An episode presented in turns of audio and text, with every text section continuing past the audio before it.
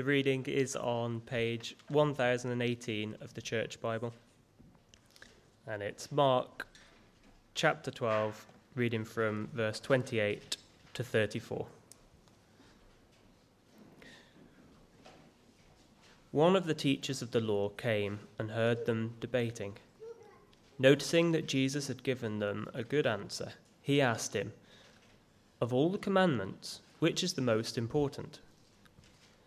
The most important one, answered Jesus, is this Hear, O Israel, the Lord our God, the Lord is one.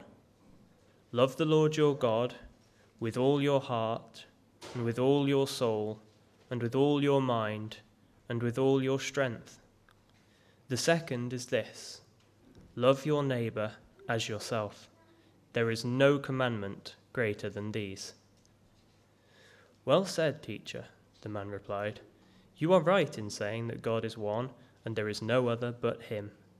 To love Him with all your heart, with all your understanding, and with all your strength, and to love your neighbour as yourself is more important than all burnt offerings and sacrifices.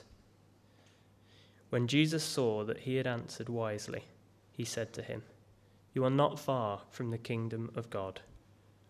And from then on, no one dared ask him any more questions.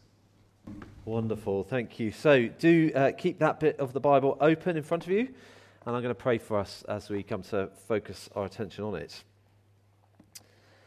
Heavenly Father, we want to thank you so much that the Lord Jesus has come and that he has spoken and that he's told us clearly what it's all about. So we pray you would help us to listen and that you would help us to respond to you with lives of love.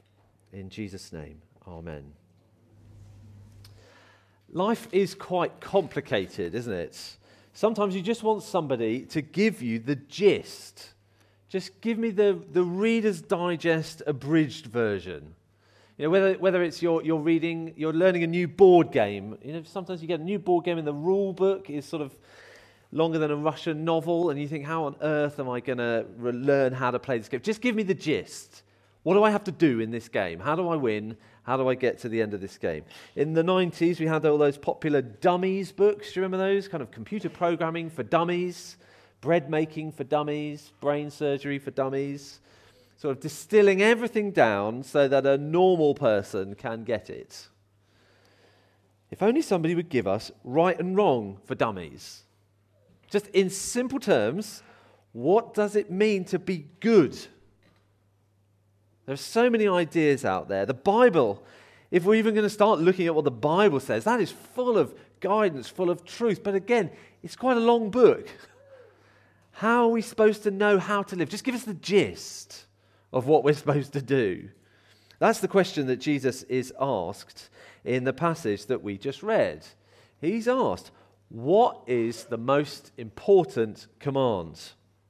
What is the most important command? See that in verse 28? Of all the commandments, which is the most important? I wonder how you would answer that just off the top of your head. Uh, do not murder seems pretty important. It's been said actually telling the truth.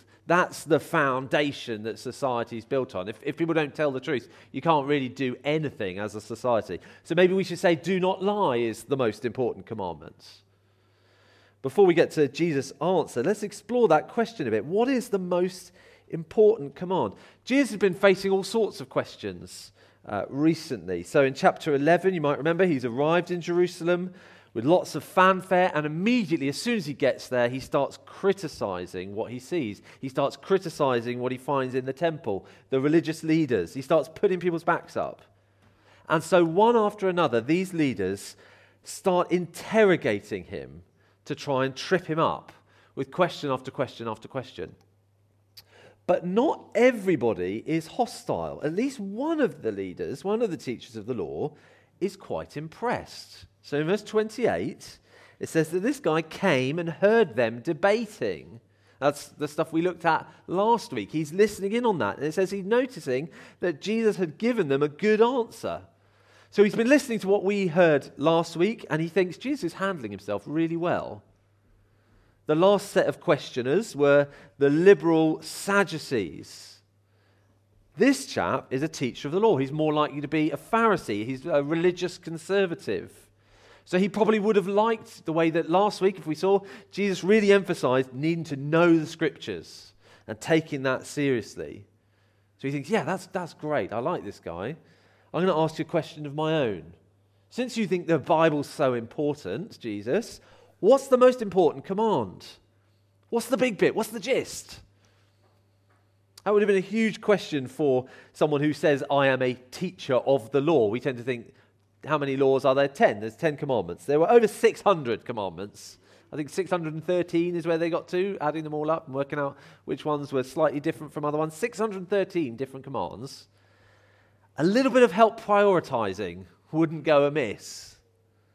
And not just a question for professional scholars, for everybody. How on earth are we supposed to understand these things? What is the gist of it? What's the heart of it? With so many laws, what's the worst one to break? What's the most important one to keep? Which one requires a bigger sacrifice to deal with and forgive? This is a question rabbis would have debated a lot. And I suppose today we might not be thinking of it in the same terms, but we might still be saying, what are the minimum entry requirements for heaven? What is, what is the, the gist of it? If I do that, I'm on target. It's common, isn't it, for people to say, well, good people go to heaven. That's what lots of people think. Often people who don't actually know what Christians really think, but good people go to heaven. And you think, well, what does good mean? How good do you have to be? Uh, Lib and I this week watched the, the BBC drama series about Jimmy Savile this week. I don't know if anybody else has, has watched that.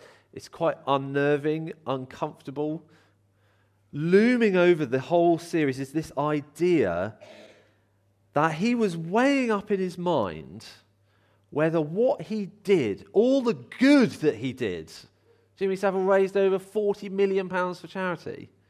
He's weighing up in his mind whether all of that good cancelled out all the evil that he did. And the, the, series is called The Reckoning because it's this idea of going, is it going to, in the final balance when we settle up accounts, is all the good going to cancel out all the bad? Can we say, well, no, he did that one bad thing, so he's out? He did more than one bad thing, but he did that, and so that doesn't matter what he. How does it work? Do we need to just have more good than bad? Are there more important commands? So we don't waste our time on little things. If there was just one big thing we could do that would sort it all out.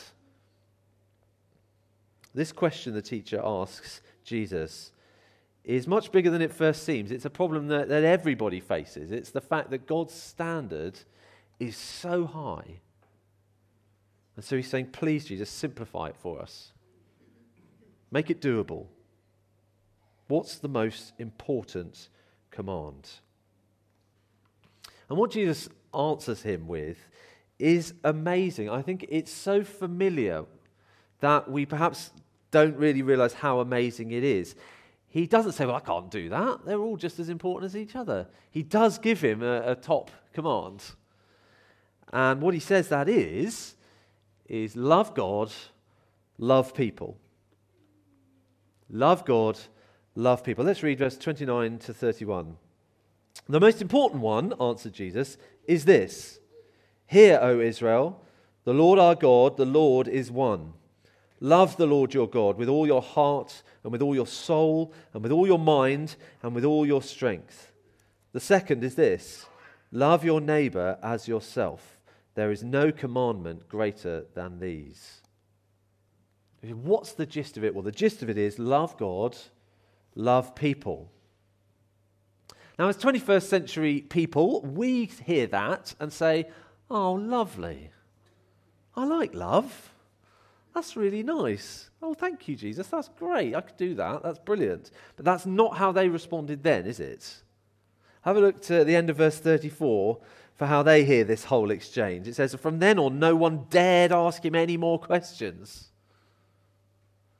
They wouldn't dare to ask him anything because his answer is frightening. His answer is so wise, they know I'm never going to outsmart this person. We're just going to give up trying to do this. And it is so intense an answer that it frightens them. Love God, love people. That certainly makes God's law simpler to understand, doesn't it? You can memorize that. I don't think we're going to have much job, uh, much of a job memorizing 613 commands, but I can remember that. Love God, love people. That's much simpler to understand. But it's no simpler to do, is it? It's quite the opposite. While it's all still complicated, we can kid ourselves we're doing okay. I'm probably doing all right. I can't, no one can possibly keep all of them, but I'm probably doing all right. But when it gets stripped back to the essentials, loving God, loving people, we very quickly see, I don't do that. Not like I should. Because it isn't just about doing or not doing or ticking certain boxes or, or going to certain places and doing certain things. This is about our hearts. It's about what motivates us, about what we love. I wonder what you love. We can tell what we love by what preoccupies us. Where do our minds wander? What do we talk about, think about, give our time to? What do we instinctively go towards and gives us a real lift and a boost? And yes, that's what I really, really love. That's what really gets me going, gets me up in the morning. Is that the Lord for us? Jesus begins his answer to the question by reciting the Shema, which is a prayer prayed by faithful Jews every morning and evening. It's from Deuteronomy chapter 6, verse 4 and 5. Uh, they would have just known it off by heart. So You would wake up in the morning and pray the Shema. And so Shema just means hear or listen, because that's the first word of it. Hear, O Israel, the Lord our God, the Lord is one. Love the Lord your God with all your heart and with all your soul and with all your mind and with all your strength. So the, the most important command starts with some theology, doesn't it? It starts with some truth about God. It doesn't just jump in and go, do this. It starts by going, well, let's talk about God for a minute. The Lord our God, the Lord is one. He is one. He is the only one. So in verse 33, the bloke paraphrases it by saying, God is one and there is no other but him. We aren't called to love any old God we choose, or gods in general, or just, just love, and I suppose that's sort of loving God, isn't it? No, we're told to love the one true God, the Lord, Yahweh, the God of the Bible. He alone is uniquely and exclusively God. He is one. And so we should love him uniquely and exclusively. The call of the Shema is to hear, listen, pay attention, and respond in love. To love God completely. Not half heartedly, but with all of our hearts. And that's more than emotions, that is our desires, that is our will, that is the choice that we make to put love into action.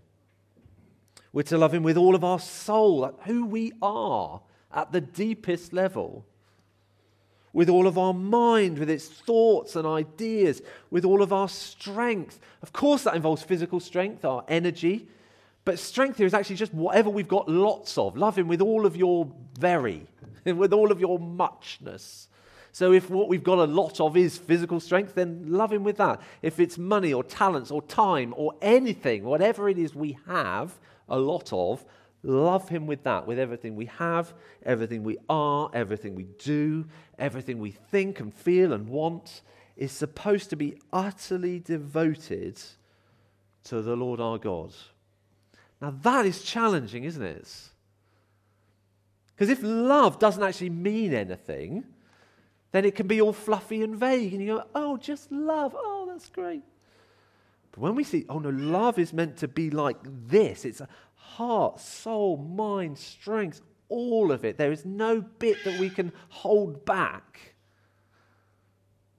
Then a love like that would change everything, wouldn't it? It would impact every single moment, every single detail. And not in a horrible, strict, um, kind of oppressive way, as if Jesus says, the main thing is shut up and do as you're told with all your heart and with all your mind, soul, strength. That's not what he's saying here. The language here is of a passionate, all consuming love in every bit of our life. Real love will change our life, won't it? In the fourth century, Augustine put it like this Love God and do what you want. Love God and do what you want. He's not saying, as long as you love God, it doesn't matter what you do. He's saying, when you love God, what you want will change. Love God and do these new things that you now want to do. That is an insight that Jesus has given us, that it's love that is the motivator for all of our obedience. But we're not supposed to be monks, kind of cut off from the world. This is just focusing on this vertical relationship of love, just me and God gazing into each other's eyes. It's not like that. Uh, there's a horizontal aspect to it because God is telling us to express our love for Him through love for others. We're told to love God and love people. Love for God is the greatest commandment, but love for people is so tied to it that Jesus can't separate it. He's kind of saying, Give us our number one. I will give you a number one. I'm going to give you a number two as well because I can't leave that out. he says he gives the command of first importance, and then in verse 31, he says, The second is this love your neighbor as yourself. There's no commandment greater than these. The two go together. We can't say that we love God while hating people. We can't say that we love people while hating God. It's tempting to try and make it about just one of those things. I'm very nice to people, no time for God. Well, then that's, that's not what it's after. Or we make our Christian life, my Christian life, about my quiet times, how I feel about God. All is well because I love God and God loves me, and I don't have any time for church family on a deep level. Got no energy for serving anybody else got no urgency in evangelism because I don't love people, got no room for generosity. It's just me and God in a little bubble. And Jesus pops that bubble and says, Well, if you want to love God, go and love them over there. Go and love those people. And not just one or two people you already like or already live with. Go and love your neighbor. That is anyone you come across. And go and love them as yourself, meaning give them all the care that we instinctively give to ourselves. Treat them well. Treat them the way you would want them to treat you. That's radical, isn't it? Completely dying to ourself, putting to death our selfishness, our me focus. Modern people, we think, love your neighbor, that sounds really nice until we actually meet our neighbour. And you go, I've got to love them. I've got to love them. Can't I just love them? Do I have to love them as well? How do I do that? How do I do that? Not just why should I, but what do I actually do? How could I even know what would be loving them and what is not loving? Well, God has told us in His Word, in His law. So in Leviticus 19, there are all kinds of rules. Leviticus 19 is one of those ones that, that gives a fair chunk of the 613 in just that chapter. Uh, we get all sorts of rules about respecting your parents, about feeding the poor, about caring for the disabled, about not showing favoritism, not endangering someone's life. Don't just don't kill them, but don't endanger their life. And all of these laws are interspersed with I am the Lord your God. I am the Lord your God. I am the Lord your God. And then in the middle of these things, in verse 18, it says, Do not seek revenge or bear a grudge against anyone among your people, but love your neighbor as yourself. I am the Lord. And then he gives some more commands. He gives more commands, more commands. That's the bit Jesus quotes. So when he says he prioritizes love, he isn't getting rid of any kind of rules of any sort. The rules are what love looks like. Tim Keller put it this way Love defines what it means to act lawfully, and the law defines what it means to act lovingly. Let me say that again. Love defines what it means to act lawfully, and law defines what it means to act lovingly. So, how do I love someone? Do not murder them. Do not lie. Do not commit adultery. We might think to ourselves, well, sometimes it's loving to lie. No, it's not. If it was, we wouldn't have been told, don't lie. Love is what the law is driving at. Do not steal is about love. Love someone enough not to take their things. Love someone enough, in fact, more than that. To, you, you can't say we've obeyed do not steal by just not stealing.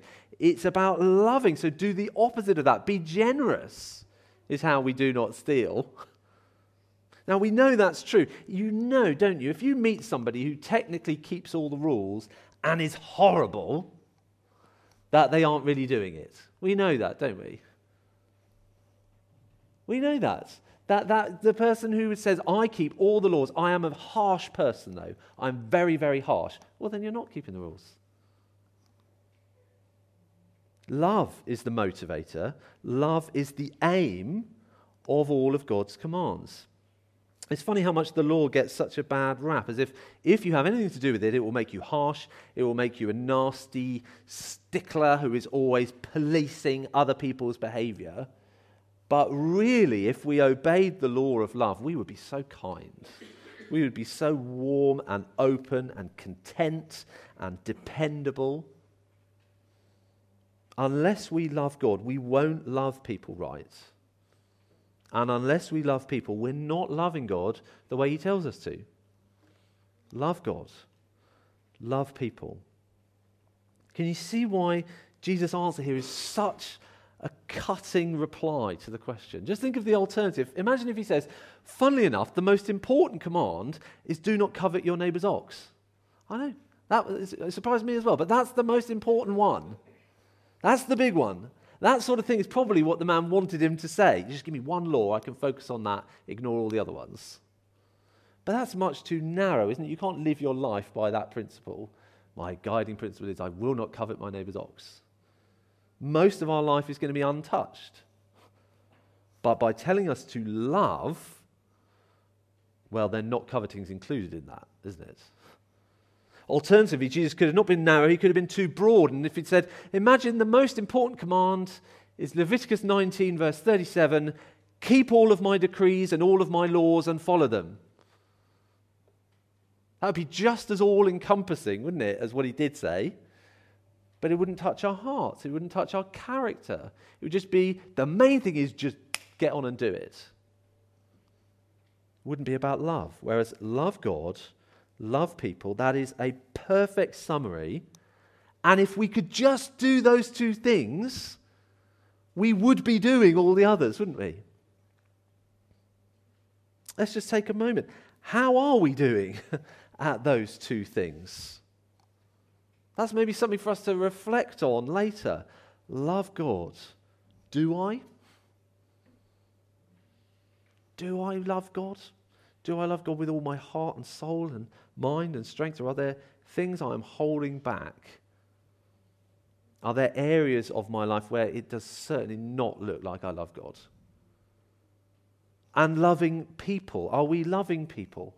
If we looked through our lives, would we actually say, yeah, no, you can see that I don't just feel something. Sometimes I don't even feel something, but I am actually loving in practice.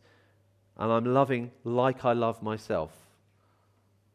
I'm not just sort of going, well, I've got to make sure I love myself first, and if I've got anything left over, no, I, I love other people. If we are honest and we reflect on that, we will all be able to pretty quickly find ways in which we're not. But it is a help, isn't it, to know, okay, that's what we're aiming for. That's what we're aiming for. The teacher of the law who posed the question thinks that Jesus has given a really good answer. He says, Well said, teacher, the man replied. He agrees with Jesus. Yes, love is the gist of it. And Jesus responds to him in verse 34 You are not far from the kingdom of God. And that's our final thought this morning not far from the kingdom. Not far. On first glance, this looks like the whole thing is such a positive encounter, doesn't it? They appreciate one another. So in verse 28, the man noticed Jesus had given a good answer. Because of that, he asks his own question. And it's a genuine question for a change. He's not trying to trap him or trip him up. Then, verse 32, Jesus has given an answer, and the man says, You're right, well said. And then Jesus returns the compliment. It says, verse 34, Jesus saw he had answered wisely. There's so much agreement here, isn't it?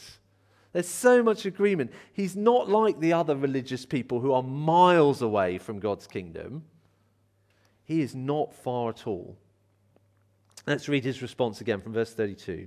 Well said, teacher, the man replies. You're right in saying that God is one and there is no other but him. To love him with all your heart, with all your understanding, with all your strength, and to love your neighbor as yourself is more important than all burnt offerings and sacrifices. See, this man agrees with Jesus' theology. He agrees with Jesus' priorities. He says, Absolutely, Jesus. Love God, love people. That makes complete sense. Thank you. And so Jesus says to him, You are not far from the kingdom of God. But that's a bit of a two edged sword, isn't it? Not far. Not far. It means not bad. But it also means not there. Close, but no cigar. If you imagine two runners in a marathon, one of them stops 10 centimeters from the finish line, the other person never left the start. Which one is not far from the end? The first one. Which one of them finished the race? Neither of them. Not far is not far enough. So why not? This man agrees with Jesus. Jesus agrees with him. What is the problem? I think part of the problem is that it is one thing to know that you are supposed to love God and people completely. It's quite another thing to do it, isn't it? Everybody in this room now knows the greatest command if we didn't before. Has that changed your life yet? Do we actually obey it? Do we love the Lord our God with all our hearts, all our soul, mind, strength? Do we love our neighbor as ourselves? At the end of verse 33, the man makes a little comment. He says that love is more important than all burnt offerings and sacrifices. Now, that's absolutely right, isn't it? Love is much more central than the outward ceremonies. The people in the temple were doing all the outward ceremonies, and Jesus comes in and says, It's all rubbish. Stop it. This is rubbish. I need to shut it down. Because they weren't doing it out of actual love. So that shows us, doesn't it? God is not after sacrifices in and of themselves. What he wants is our hearts. He wants us to live lives of love. If you've got a friend, they do something hurtful to you, you want them to apologize. You want them to do whatever it takes to get that relationship fixed. But you would rather they hadn't done it in the first place, wouldn't you? And in the same way, God would rather we were loving than we did all the ceremonies to fix it but we're not loving. And that needs to be dealt with. The Lord didn't ask for sacrifices because he loves sacrifices. He did it because he loves us. He wanted to make a way for us to be forgiven. So we are part way there if we're realizing, yeah, love is more important than all burnt offerings and sacrifices. Love is more important than all that outward stuff. But it doesn't get us off the hook because we don't love like we ought to. And so we still need a sacrifice. We need something to deal with our sin. We need the punishment for all of our lack of love to fall on a sacrifice instead of on us. That was what the temple was for, for that to happen. But if we've been following this series so far, there's another problem. Jesus is there in Sacrifice City. He is in the Jerusalem temple, the place to get right with God, and he's just written the whole thing off as unfit for service. God comes to his own temple and shuts it down. What are we supposed to do? We need to love. We don't. We need a sacrifice. Can't use the temple. What are we going to do? The man listens to Jesus and goes, Yeah, you're absolutely right. This place isn't fit for purpose. Love is what should be doing. Okay, now what? What we need is a new temple. We need a new sacrifice. We need a new offering. And that is what Jesus came to be. He came to love perfectly, to utterly fulfill this law of love. He is the only human being who has ever completely loved God with his whole heart and soul and mind and strength. He is the only person who has ever truly loved other people like himself always. And yet he was sacrificed. He was offered up on the cross in the ultimate act of love, the ultimate act of obedience. It is only Jesus' love that can deal with our sin. So the teacher of the law, he agrees with Jesus about the problem, but he hasn't yet come to the solution. He's not far from the kingdom, but he needs to enter the kingdom by acknowledging the king. He still doesn't see who Jesus is. He calls him teacher still. And uh, he says that, yeah, you're right, teacher. But as, as Jason Meyer puts it, it is not enough to call Jesus right, one must call him Lord. And actually, the next little encounter in Mark's gospel is Jesus drilling that home. There is a Lord that we need to follow, and it's Him. We need to trust Him. We need to follow Him. Not just keep rules. We should love the Lord Jesus with all our heart and soul and mind and strength. We should love our neighbor like He does. Now, I wonder what the man made of that parting shot. You're not far not far from the kingdom of God. It probably gave him food for thought. I think that's what Jesus is trying to do. He doesn't just lay it out on a plate for him and say, here's what you need to do next. He sort of gets him so far and goes, yeah, nearly. What do you mean, nearly? What do you mean, nearly? He's going to spend the rest of the day scratching his head going, what do I need to do now? Gave him food for thought. He's not far from the kingdom. I would rather be not far than really far, wouldn't you? But I'd rather be in. I wonder about us. Are we in? Are we miles away? Are we not far? That depends not on how loving we are, but on whether we recognize Jesus. We are still miles away if we are thinking, give me the gist and I'll be able to do it myself. Or give me a ceremony to do, give me some outward stuff to do and I'll be fine. But as we get nearer we see that Jesus isn't just calling for the gist, he's not just calling for the gist of our lives, he's calling for all of us given in love. So it might be that we're not far from the kingdom if we are starting to agree. Yeah, love is the big thing. We might be not far if we're starting to realize, I'm very far from loving like that. We might be not far if we're wondering, I wonder if Jesus has the answer. If that is you and you are not far, you are so close. Keep searching, keep looking to Jesus. At the start of Mark's gospel, Jesus lays out his stall when he says, The kingdom of God has come near. Repent and believe the good news. It's one thing for us to not be far. The good news, the kingdom of God is not far from us because the king has come to us. So we need to repent and believe, accept we don't live the way we should, love the way we should, and turn to him to have all of that unlovingness forgiven and new love take over. For those of us who are believers in Jesus, love is the thing, isn't it? Let's not forget that. Love is what drew us in, isn't it? It's Jesus' compelling love for us. And far from making us chuck away all the rules and do whatever we want, isn't it love that motivates us to live for Him fully? The rules on their own, it's never going to do it. It's only being captivated by love that's going to transform us. So we don't just fall into loveless doing or fall away into loveless not doing, but instead we deeply love God and other people because He's loved us. Let's take a moment to reflect and then let's pray.